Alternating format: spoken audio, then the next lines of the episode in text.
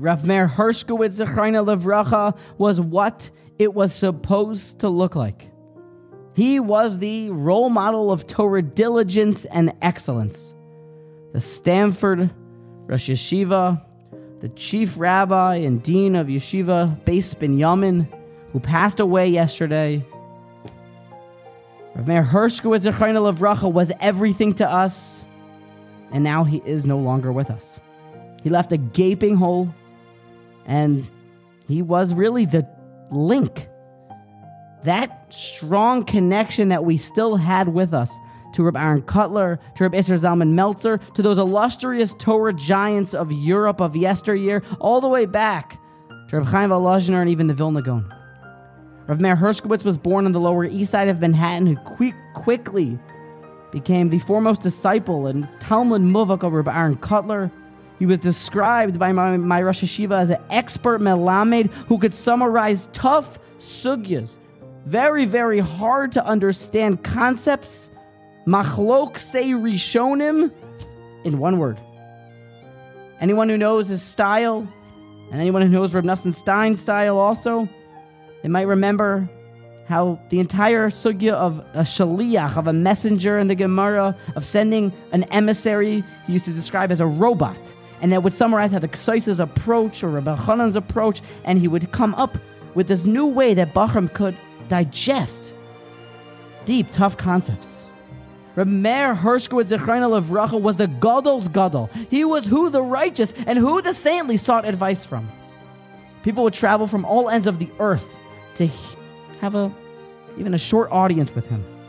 I met him once or twice I didn't even say any words to him. Really, I just saw him come into our yeshiva and I saw the way my Rosh Yeshiva subjected himself to him, how he really took care of everything he could need. He had an aura about him, his face literally shone, shined. Rav Meir Hershkowitz was a gadol in this midah called Shimush. Every bacher seems to describe how, after long hours of learning through the night, in the middle of the night when he would leave, he would go home, Working through the sugya, he would stop, pick up all the paper towels, clean the bathroom. He was so exceedingly humble and nothing was beneath him. But my Rosh described how even though we're not really allowed or perhaps supposed to be eulogizing Torah giants if they don't want us to, as the pretty vicious machlokas about whether or not we're allowed to, even if they don't want to, or they're deceased and we can be dis- you know, inspired by their legacy, but the Noda Yehuda seemed to say that we still could do this for the Pnei Yeshua. We could eulogize him even though he didn't want. And also the Chassam Sofer, he said we could eulogize Rabbi Akiva Eger even though he didn't want because there's so much to learn from Meir Hershkowitz at my Rosh Yeshiva. You can learn from him truth.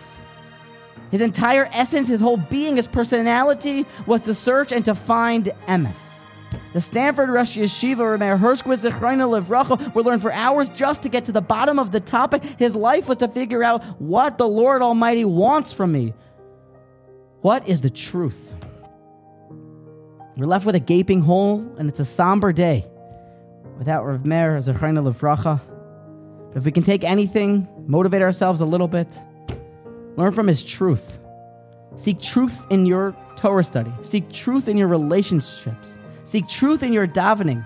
Seek truth in your mitzvah adherence.